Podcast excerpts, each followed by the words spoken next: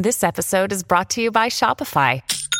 Forget the frustration of picking commerce platforms when you switch your business to Shopify, the global commerce platform that supercharges your selling wherever you sell. With Shopify, you'll harness the same intuitive features, trusted apps, and powerful analytics used by the world's leading brands. Sign up today for your $1 per month trial period at shopify.com slash tech, all lowercase. That's shopify.com slash tech.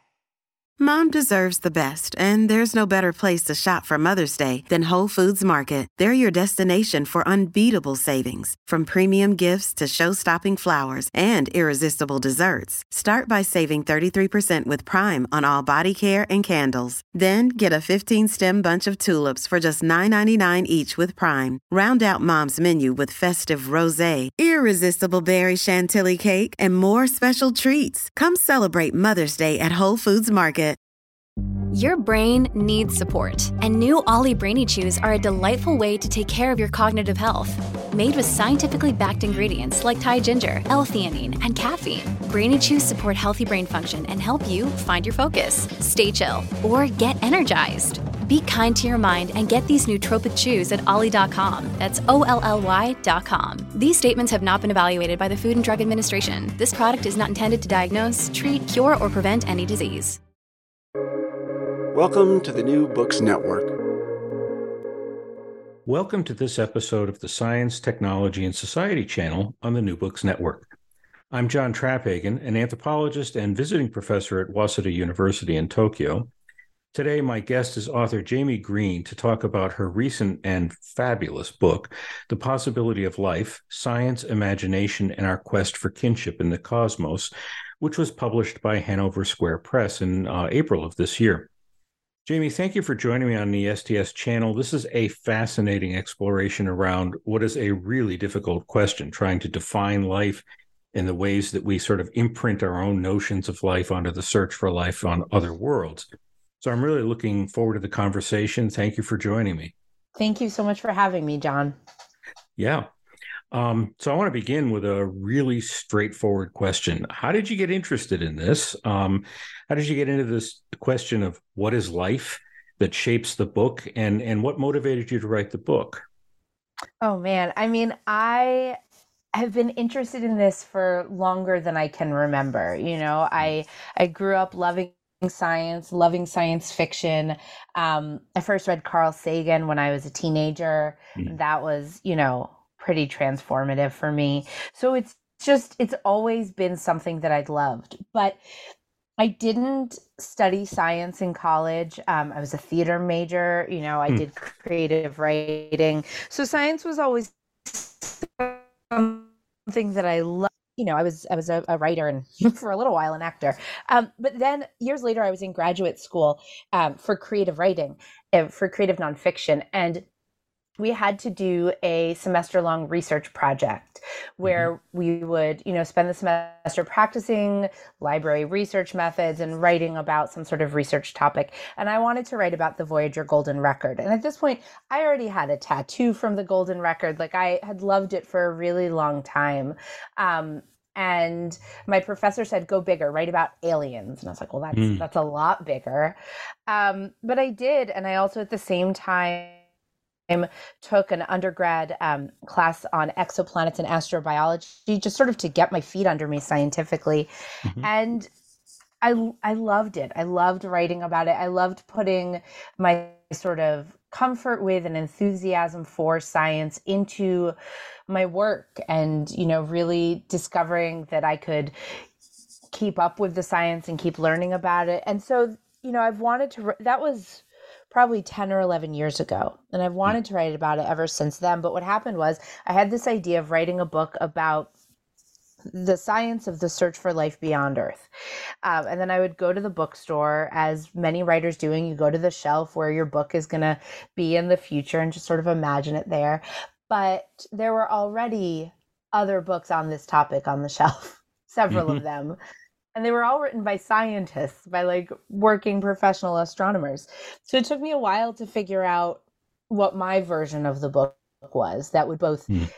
add to the conversation that was happening in publishing that would be publishable because it didn't already exist and that would be the book that I that was like mine and my version of it. And it took a while for me to to land on this idea of approaching it partly through the lens of sci-fi and looking at both the science and the science fiction as ways of getting at one question together like two sides of the same coin. And that and that just sort of opened things up for me. And that was when i realized oh this is the book that i really want to write. And that is the book that is like mine to write and not anyone else's in the field of astronomy.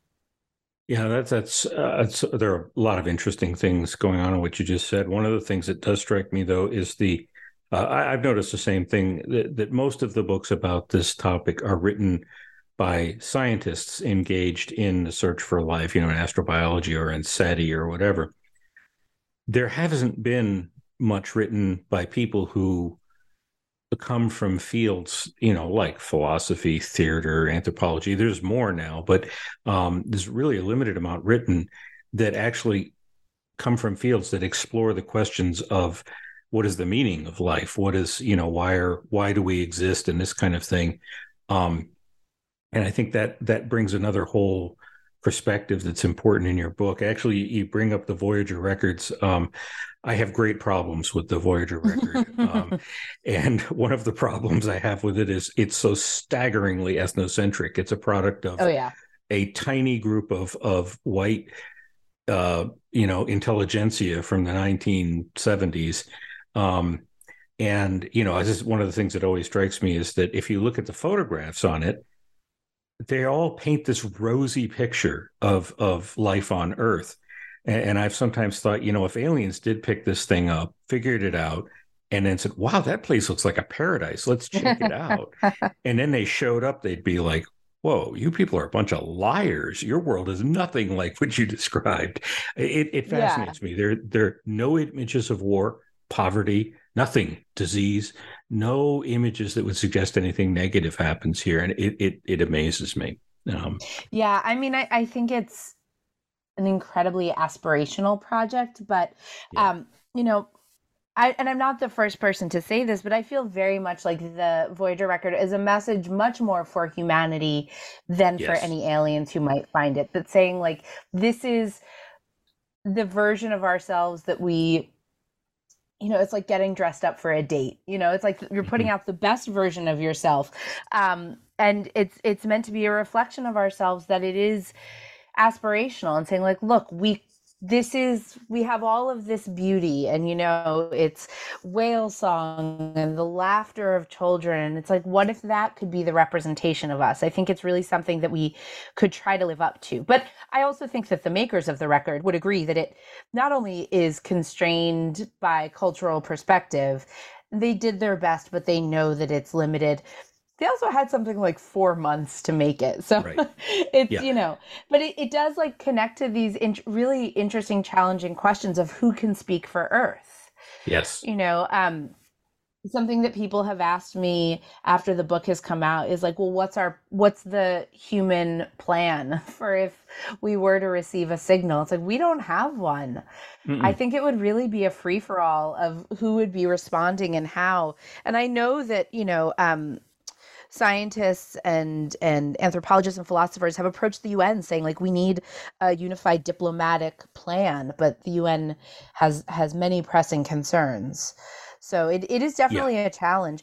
But it also reflects assumptions that we make about what we might you know in in terms of SETI what we could hope to find from other worlds that we think about getting a message from another world and we imagine that the other world would have a single unified culture and speak in a single voice yep. rather than you know which i think gets to all sorts of ways that we idealize and project out you know the idea of a super advanced unified peaceful extraterrestrial world um sorry i'm going off in a lot of different directions no uh, that's a really interesting point in fact it, what has struck me many times is that that um, scientists you know astronomers in particular that work on this they imagine the target of of their messaging or what they might receive as coming from a world utterly unlike ours mm-hmm. they yeah. they assume we can communicate but their world is somehow unified scientists speak for their world it's yeah. totally not like the world we live on and it doesn't make any sense to me um, because it would be more likely that they will also come from a divided world. It may not be divided in the way ours is, it may not be divided around war and violence and this kind of thing. But one would imagine they will have, you know, a, a complex of different um, ideas and thoughts about what it means to encounter other people. And that, yeah. that image just isn't there for some reason.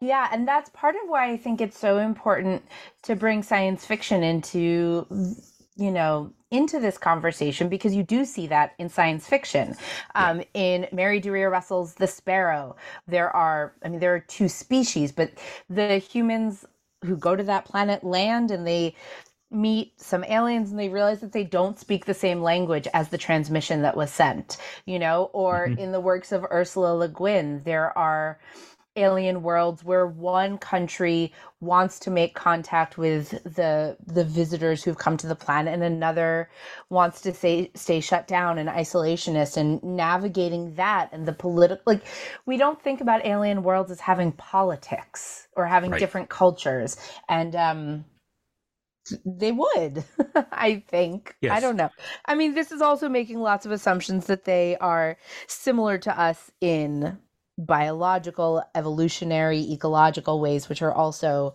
that's a whole nother foundation of of assumptions of similarity that we're working on. Yeah, I, I mean, I think um, I think if we're going to communicate with them, they're going to have to be some yeah. in some way like us. It, it's just if they're so different, we're just not going to be able to talk to each other, and and that's fine. Um, but if they are in some way like us, then one seems to it seems reasonable to imagine that um, they would have politics, they would have culture. They would have cultures. Um, mm-hmm. Actually, think it's it's uh, no surprise that I, I, don't know if you're aware that uh, Le Guin's father was an anthropologist. Yes, yeah, uh, absolutely. One of the most it like prominent of his generation. Yes, yeah, yeah, and and you really see that she takes this care to think about the nature of culture and the complexity of culture and how that shapes how beings on another world might um, behave. Yeah. So I, you know, we, we moved into this question of of science and science fiction, and could you could you tell us a bit about how you see the worlds of science and science fiction intertwining around this question of life? We've kind of touched on it, but maybe go into a little more depth on that. Sure. I mean, I think the in the most obvious way, I think that we're familiar with the idea that science and science fiction um, do feed back and forth one into the other in terms of their ideas. You know, hmm. obviously, mm. when we're talking about technology, science fiction is taking science, taking technology, and extending it out a few steps, right? Whether it's extrapolating into new kinds of biology or advanced technology, that's like what science fiction does. And mm-hmm. we're probably all familiar with um, the influence on science from science fiction ideas like um, rockets were first imagined in science fiction mm. and then developed um, Dyson spheres. The inspiration for those came from a science fiction novel, right? So science fiction takes things out a few more steps, and sometimes the scientists say, "Oh, you know, like the tricorders in Star Trek look just like mm-hmm. flip phones." Um, right, right. But I think that it's also really worth looking at not just the sort of practical technological imagining that sort of back and forth conversation, but that there that science and science fiction, when we look at the question of life beyond Earth, are both imaginative projects. Mm-hmm. Obviously, science fiction is imaginative, but I do think that it's important to recognize how much creativity and imagination and speculation happens in science. And I mm-hmm. don't mean in an unscientific way, I mean that. Um, making a hypothesis is an act of imagination. Um, right. Thinking about what molecules or what test you might want to run on the surface of Mars to detect possible life. That's an act of imagination. And if we don't recognize that that's an imaginative act, if we think that we're just working with solid facts, then we risk losing sight of the human assumptions that are baked into those experiments or the earthly frameworks that we are just sort of projecting out onto other worlds.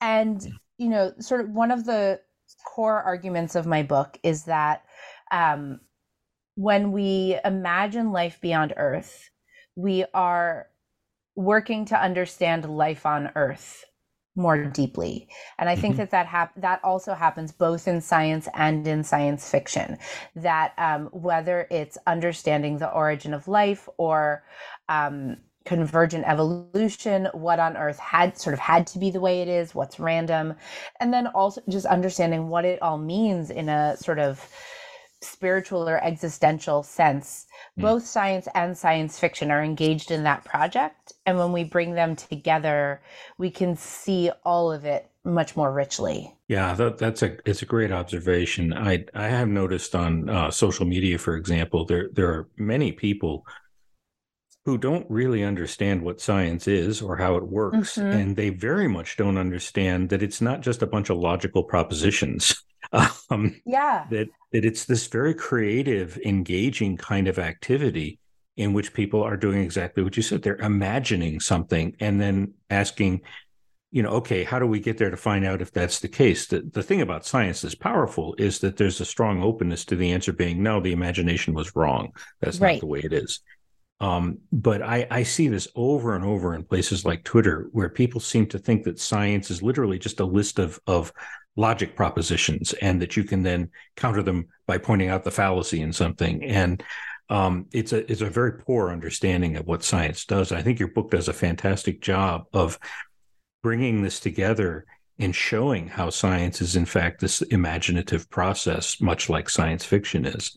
Yeah, and I I also think this is something that um, the last like almost decade of politics and especially the pandemic have really mm-hmm. highlighted that you hear people saying i believe science follow the science as if science is a monolith as if science is a right. set of answers. And science is science isn't a compendium of knowledge. It's a process. It's an act. Right. it's it's the development of knowledge but that can only be done by moving through ignorance and embracing ignorance and not knowing.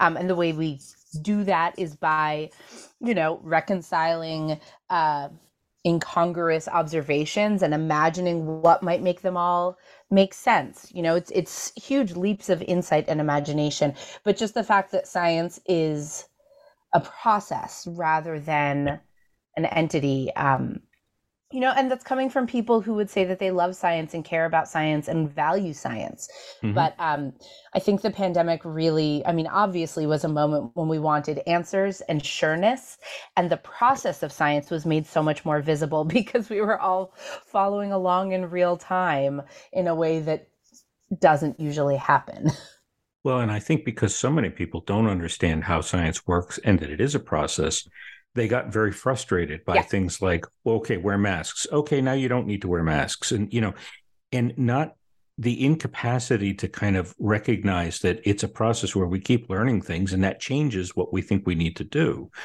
It isn't a set of answers. And I just, I was struck throughout the pandemic how utterly poor the general public's understanding of what science is actually turned out to be. Uh, it's, it's very disheartening in some ways. Yeah, it was. It was. And like both from people who, you know, from all sides of sort of um various inclinations toward mm-hmm. political inclinations and how much that also you know colored our relationship to science we're in a very a very uh, tangled mess of yes. of a situation in terms of politics and science right now and but usually what's interesting is space science is often a place that people don't uh, carry their political into. Mm-hmm. They, you know, someone who might be very skeptical of the vaccine or whatever, you know, mm-hmm. someone who who you know might still love the JWST images, might still be really into NASA.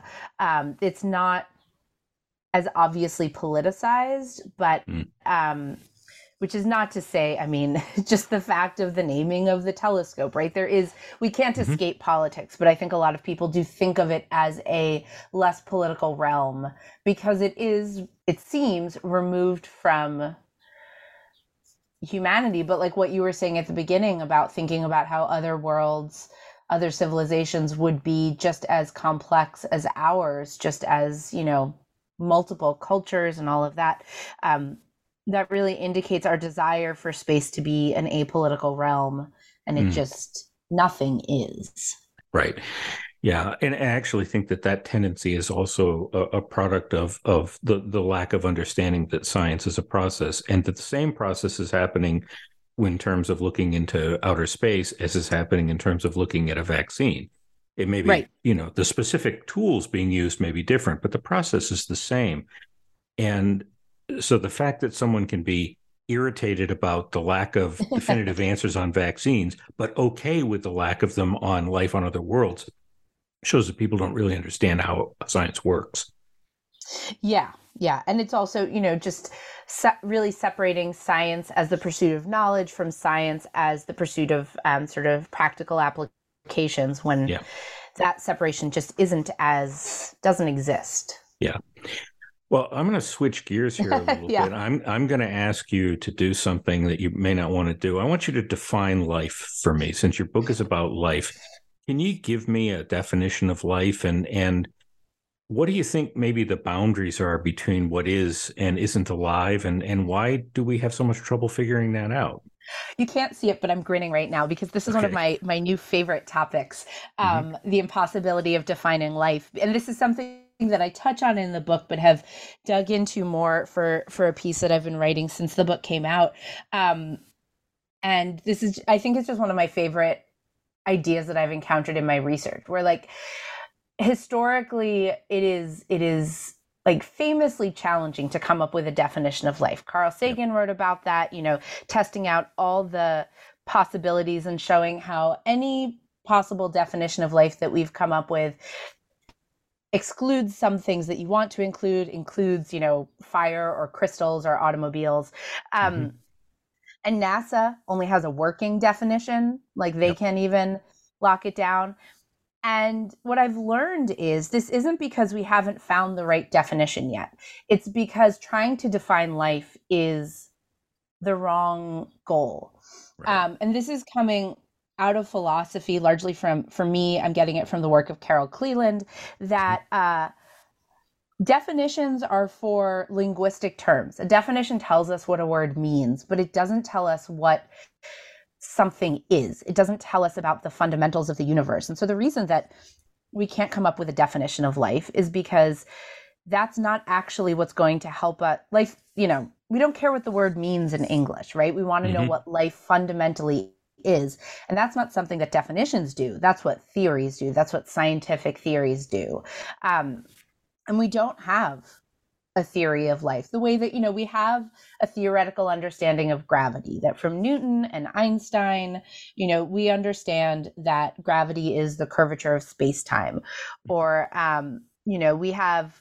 I, I, was just finished reading a book about plate tectonics, and that is, you know, a theoretical understanding of how the the crust moves and it explains all these observations and you can make further predictions from it we don't have that at all for life and right. and we're and that's you know so i don't know i don't have an answer for what life is because because i'm not um a, a scientist and no one has it so mm-hmm. but i think that that's fascinating and that um there's there's this a new push coming from some some researchers saying like we need and, and, this is a challenge in astrobiology and it's a challenge in the study of the origin of life that we're trying to find something or determine a threshold for something that we don't know what it is. We rely on we know it when we see it um, and we think that that can extend into the scientific work.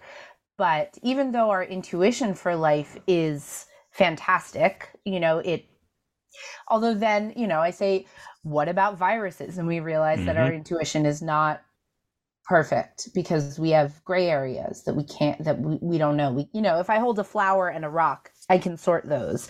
Um, right. But I just I think it's a really interesting question, and it's one that um, these scientific fields that are looking for life have been sort of um, avoiding because it's a really hard question. But um, I think that facing that question would would open up not just better ways of finding life, but this fundamental understanding of the universe and of what life is that we don't have.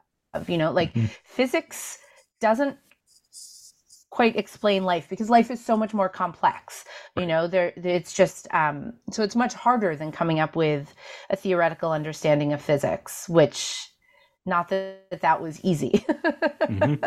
but um, yeah i just it's it's a really fascinating situation to me where um, we've been sort of trying to skip over a hard question and just hoping mm-hmm. that when we find life we'll recognize it but that requires life to either be familiar or so advanced that it's obviously not, you know, just some weird geochemical processes. Like geochemical, right. you know, weird weird planets might make oxygen or might make methane in a way that looks lifelike to us, but they're not going to make rocket ships. They're not going to mm-hmm. make uh, Dyson spheres. So, you know, that's one of the arguments for focusing on SETI because might be harder to find, but it would be more decisive. I don't know. Right. Yeah. You, you actually you pointed out something really interesting. You, you talked about English and the use of the word life. This is something that I think people often don't recognize is that other languages don't necessarily construct that idea in the same way. So there is a word for to live in Japanese, but um, the the word to exist there are two words. There's imas and arimas, and um, they refer to inanimate and animate things that exist. So you use, you know, for a dog, you use imas, but for a rock, you use arimas. Mm-hmm. But for a co- corpse, you use arimas because it's no longer animate. So the way that they actually kind of parse the thinking about life is different. It's based on animation as opposed to um, is it alive or is it not alive? They have that concept as well. But you know language is a powerful powerful in shaping the way we come at these things. And but we have a tendency to think that the language that we work in is the way it is. Um, and uh, people from other cultures i you know i don't know if this issue of life is in fact an issue in many cultures. I have no idea but it, it may be constructed quite differently depending upon where one's coming from. Yeah and i mean their culture as alive or a tree as sentient you know like we mm-hmm. are absolutely projecting one set of cultural boundaries and understandings onto things. And like there there are cultures where the line between life and not life doesn't even really exist. Right. Um and also if you go back hundreds or thousands of years you know animals were thought to be so much less alive than humans, you know, and mm-hmm. have no internal life and we're sort of thought to be automata. So like what yeah, but it's it's but then on the other hand like well if we if we got to figure out if we want to look for life on other worlds, we do you know, we we can't avoid cult or we can't escape these cultural frameworks, but it is important right. to be aware of them. Another day is here, and you're ready for it. What to wear? Check. Breakfast, lunch, and dinner? Check. Planning for what's next and how to save for it? That's where Bank of America can help. For your financial to-dos, Bank of America has experts ready to help get you closer to your goals. Get started at one of our local financial centers or 24-7 in our mobile banking app. Find a location near you at bankofamerica.com slash talk to us. What would you like the power to do? Mobile banking requires downloading the app and is only available for select devices. Message and data rates may apply. Bank of America and a member FDIC. At Evernorth Health Services, we believe costs shouldn't get in the way of life-changing care. And we're doing everything in our power to make it possible. Behavioral health solutions that also keep your projections at their best? It's possible. Pharmacy benefits that benefit your bottom line? It's possible. Complex specialty care that cares about your ROI? It's possible. Because we're already doing it all while saving businesses billions. That's Wonder made possible. Learn more at evernorth.com/wonder. Yeah. So let me um, move to a, a, another author. I don't know if you've read his book. Uh, his name is Edward Ashford Lee.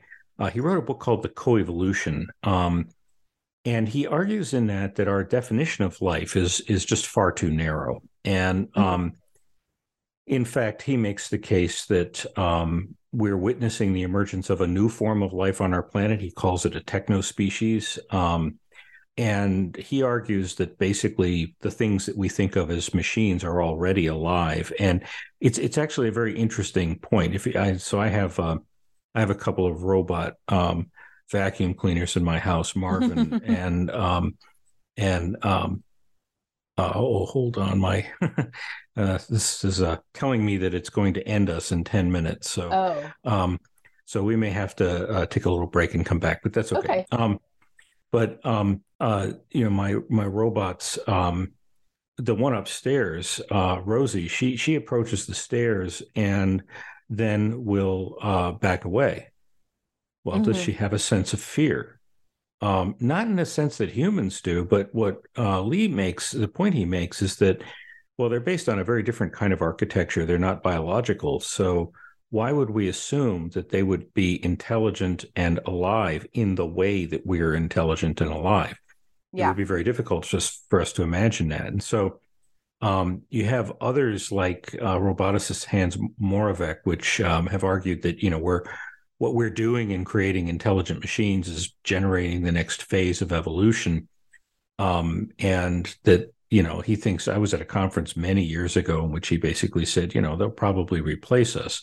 So I'm going to ask you, you know, what what what do you think of those ideas? Do you think AI is or may become alive? Um, or is it is it part of the evolutionary process? I, I guess I just have to admit that I find myself pretty skeptical of a, a lot of that. Um, I think partly because it seems more driven by fear than by observation of what's happening in machine learning. No offense to your Mhm. robots. Um, or to you for thinking that they they seem to be experiencing fear. But you know, uh, someone I interviewed for the book pointed out that the people who seem most afraid of the AI apocalypse tend to be tech moguls, and it carries this feeling of they feel like the only thing that can replace them is the thing that they created which I thought Mm. was a very interesting observation. Um, and there, you know, we we really haven't seen proof or even hints of what I think is like an equivalent of human intelligence in machines. And I don't mean in terms of the level of intelligence, but I mean the kind of intelligence, the sort of um, generalist being able to synthesize between different kinds of intelligence you know the machine the the chat gpt can't generate images you know and can't generate anything. Like I, I also think that we've really done ourselves a disservice in calling this current wave of tools artificial intelligence because they are machine learning algorithms. They are entirely reliant on human knowledge. They're they're basically like fancy plagiarism programs. And um, you know we get spooked when ChatGPT generates a sentence that isn't anywhere in its data but then when the image generators generate a hand with 11 fingers which is not anywhere in its image data we recognize that as a glitch. And i you know we get spooked by chat bots that we have programmed to speak in first person. Um, i would be much more spooked if chat gpt started you know it's it's it's we we're sort of it's sort of become a self-fulfilling prophecy where we call the things ai and then we say oh my gosh there's artificial intelligence Mm.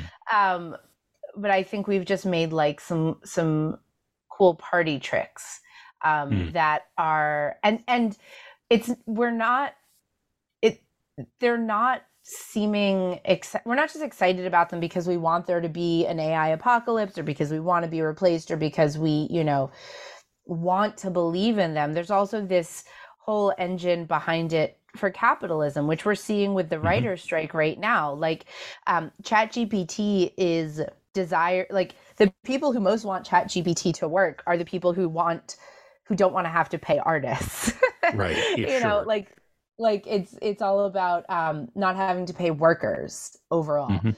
so that i mean that that's where my thoughts are right now just because we're in such a heightened moment with it but in the bigger picture you know is this the next level of evolution are we going to be replaced by machines um i do still have that skepticism about machine intelligence attaining the sort of complexity and synthesis ability that human intelligence has. You know, I was mm. I was in New York City over the weekend and I was walking through Grand Central Terminal and it's just like this mm-hmm. huge open space and people are walking in all different directions and we're all, you know, avoiding each other and no one's crashing into each other. And I remember reading a few years ago about how that is thanks to this very complicated system in the brain that um, brings together vision and proprioception and social cues and, and knowing where we're going and observing all of these tiny signals that other people's bodies give us about where they're walking. And it's just like that is so complex. And mm-hmm. we, you know, something I hear very often from people who think that machines are going to replace us, not in a fearful way, but in just a this is the next step of evolution way, is, um, you know, machines can make smarter machines that mm. you know every human baby is born with give or take the same potential and they learn over the course of their life and they become more intelligent and humanity as a whole may become more intelligent but each iteration of humanity isn't smart of, of the human being isn't smarter mm-hmm. and a lot of people think that at that machines could make smarter predecessors. Mm. And I have no idea why. Like, what? Why do we think that? Mm-hmm. it's just that. I mean, talk about being influenced by science fiction. Mm. There's nothing we know about machines that suggests that they should be able to engineer progeny that is smarter than the creator, right? Yeah, maybe, like it's just yeah. it's just a guess. It is a guess. I think maybe part of it is the tendency to sort of reduce intelligence to things like RAM you know exactly. okay how much computing, computing power does power. it have yeah and and yeah. i that's a misunderstanding of what intelligence is i i i personally don't see any real problem with that potentially emerging but i think the, I think the the way it's thought about it is basically just thinking of it in terms of computing power, and I, I don't think that's what's going on. In, in, a way, our brains are. I mean, I'm I'm a materialist, so I see our brains as just incredibly complex and powerful computers. Um, but they also aren't just RAM. And this is actually right. one of the things that that Lee uh, points out. He says that whatever intelligence in a machine is, it's different from intelligence in a human being. Yeah. And and also the experience of being alive in a machine would be different from that of a human. But one of the things that I think he does that's fascinating is he drops the separation between the things humans make and nature. Yeah. And that's a fascinating turn to take because that's an artificial boundary that we've created, mm-hmm. particularly in the West. Um, but you know, you see things like I, I found a bird's nest in my backyard a while back, and I picked it up. The floor of it was a sheet of plastic. Mm-hmm, mm-hmm. The bird had figured out that would make a really good floor, and used that technology to create that floor.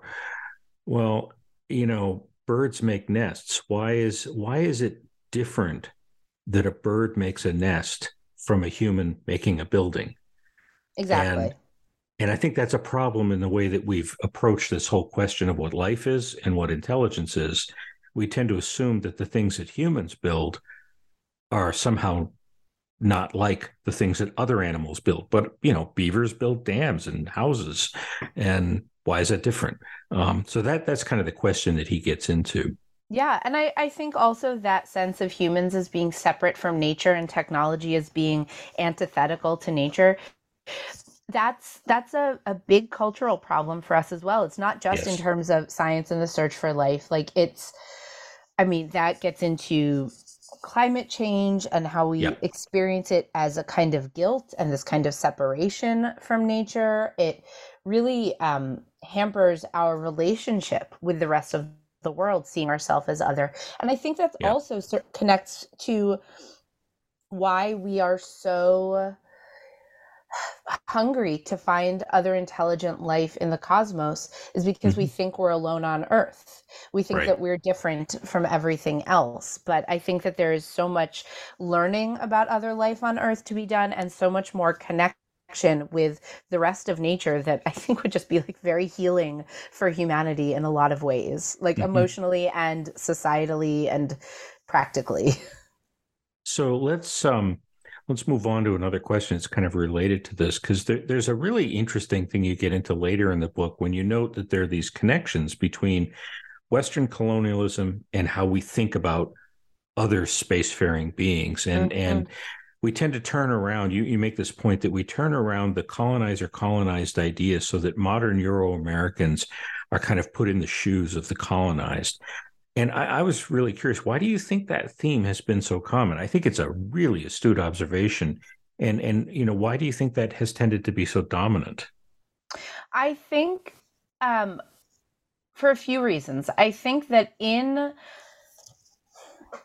I mean, we see it we see it in science fiction and in the ways that scientists talk about imagining life on other worlds. Like that is exactly why Stephen Hawking said he thought it was a bad idea to signal our presence mm-hmm. to possible aliens because he thought they were going to come and conquer us. And that is just um, assuming that the shape of history on Earth is what the shape of history elsewhere would be. And I think it's also an expression of guilt. Like, mm. you know, even, you know, being from the colonizing culture you're just afraid that someone else is going to come and colonize you and and you know it goes back to war of the worlds which is mm-hmm. explicitly mm-hmm. in reaction to western colonization in africa and i think part of that is coming from a sort of guilt impulse, feeling like someone's going to come and do to you the bad things that you've done to others. I think it's also a political statement, a kind of, oh, let's see how you like it. Like, I think that's a big part of what was going on in War mm-hmm. of the mm-hmm. Worlds. Um, and I think it's also for um, Western white authors, it's something from history that we want to process and think through and make sense of. It's mm. in some ways, especially going back, you know, to sort of the first wave of colonization and the it's hundreds of years ago and it seems horrible and impossible. And so trying to imagine your way into it through fiction um, is a way of trying to make sense of it. That also happens for authors writing from the colonized perspective. Like mm. so much much first con fiction from Africa is extremely informed by colonization, by neocolonialism, um, and you know characters reflect on it and it's like well this isn't the first time we've been colonized you know they have a different mm-hmm. approach mm-hmm. or they have a different perspective and reaction. And then in terms of science and what we're imagining, I think there's sort of two ways it goes. We imagine that advanced aliens will have transcended this mm. petty conflict or we fear that they're perpetuating it and we you know can we imagine advancement that doesn't require subjugation of someone else mm-hmm. that doesn't require colonization or conquest can we think of a way to spread a civilization throughout the galaxy that isn't colonialist? Like how do right. you spread and explore without um, replaying those patterns that we see in the human past? It also is a very you know just like we were talking about how our definition of or our desire to understand life is very informed by our particular cultural view. Um, when we say or if someone says um, you know history on earth is a matter of conquering and being conquered and first contact stories between cultures go like this so they're going to go like that on other worlds that's just one view of history that's just one mm-hmm. view of culture and the idea that you know cultures grow by technology that's mm. just how one culture grew you know that's like right. there and and i think that um just like we assume that another planet might be culturally uniform. We make the mistake of seeing Earth as now culturally uniform when it's really just that there is a dominant culture, but that doesn't mean that there aren't still other cultures and other ways of being existing. Yeah. Even the concept of growth itself is is a very culturally framed concept. And in particular in the West, it's related to capitalism. It's it's a particular view yeah. of what human societies do, but you can also have societies that don't grow, and there's nothing wrong with that. It's different, um, but there's been this perception in the West, I think, that that the societies must grow. And that's cultural. That's not some inherent thing about the way the world is. Um, let's turn to this question you raised, the, the, you know Hawking and and the the issue of of SETI and and you know METI or messaging extraterrestrial mm-hmm. intelligence. Um, of course, there's been a lot of debate in the SETI community about active SETI um, and the potential dangers. You know, Hawking is a good example that you know if we keep sending out messages, you know, ET's going to pick it up and and they're going to come and eat our brains, and and so, um, but Eh, eh, you know, the, part of the problem is, of course, we know absolutely nothing about life on other worlds. We don't even know if there is life on other worlds.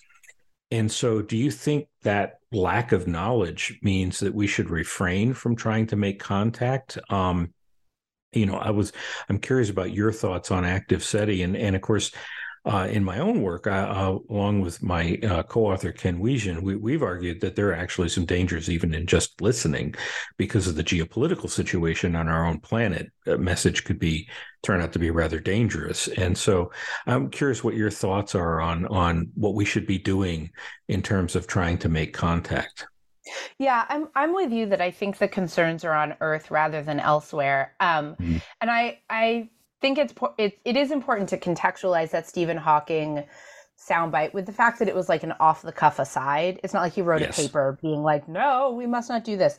Um, but my very uh, uninformed feeling about it is if there is an alien power out there with the ability to come get us and kill us, then they already mm-hmm. know that we're here. Like that right. is such a technological advancement that like it's not like we need to be like, hello, barely advanced civilization here. And they're like, oh, let me get in my speed of light starships and come murder you all. And also, like, what do they need from us? If they yes. are just, you know, there's this trope we see in sci-fi of the sort of like um, devouring, murderous race that mm. sometimes has like a religious fanaticism vibe where they're just trying to eradicate all of other life in the galaxy. Um, I don't know. I feel like sending a transmission, first of all, what are the odds that they're going to get it? But like if they yeah. could get it and find us and kill us, they know we're here. Like we're, um, because they would have to be so advanced for any of that. Mm-hmm. Um, so I don't, I don't particularly feel worried about METI for danger from out there reasons. It's more, I think, it comes back to the question of like who has the right to speak for earth is this a yeah. diplomatic project or but like what's the harm it's more that i think some of it mm-hmm. is kind you know i i see some of some METI work looking a lot more like art projects than mm. communication missions like even the arecibo message was mm-hmm. aimed at a, another galaxy because it was about showing off the power of the transmitter rather than actually trying to to reach anyone. Yeah. So it's sort of like the golden record where it's more for us than for them. Mm-hmm. It's more to say like we are a planet trying to make contact with other planets. It's a hopeful gesture. It can be a beautiful gesture. Sometimes it's like a cool conceptual art gesture. Mm. Uh, but yeah, I I think the it has more geopolitical you know earth questions of who has the right to do that. Yeah. is it that everyone does? Is it that no one does? Because we're not a unified planet so why would we send a unified message? Um but I, yeah and and you know for seti sorry i have this awful cough one second. Oh that's what I keep muting myself for. Um, okay. as for SETI, yeah, I mean, it was really interesting working on my book when I would talk to SETI researchers and ask them what do they think would happen if we received a message. There's a big generational split, I, I think, where mm-hmm. that sort of first generation of SETI pioneers like Carl Sagan, Frank Drake, Jill Tarter, Andrew Ian, like Jill Tarter says that she thinks that finding proof of life elsewhere would inspire humanity to unite. Um, you know, we would realize we have so much, we're not so different after all.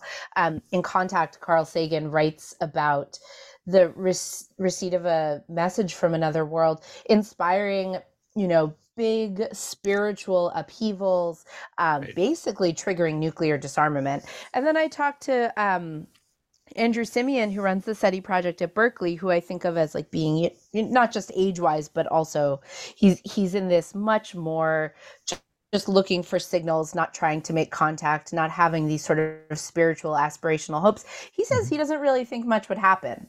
That mm-hmm. like there's so much going on on Earth that it might it would be cool, but he doesn't think that it would have a big change on society on Earth because also practically there's not really much hope of communication um, right. unless they are extremely close by and extremely similar to us and we are extremely united in response like it's it's going to be like trying to be pen pals across the centuries um, mm-hmm. so I, I think we're much more likely to just find out the fact of another civilization's mm-hmm. existence than be able to get much information from them um, and then there's also the fact that a lot of humans already think we've found life on other worlds, whether that's True. UFOs or le- or just misunderstanding, you know, big headlines about whatever's going on on Mars or seeing the headline about we found a possible something and then not seeing the much smaller headlines about no never mind it wasn't there.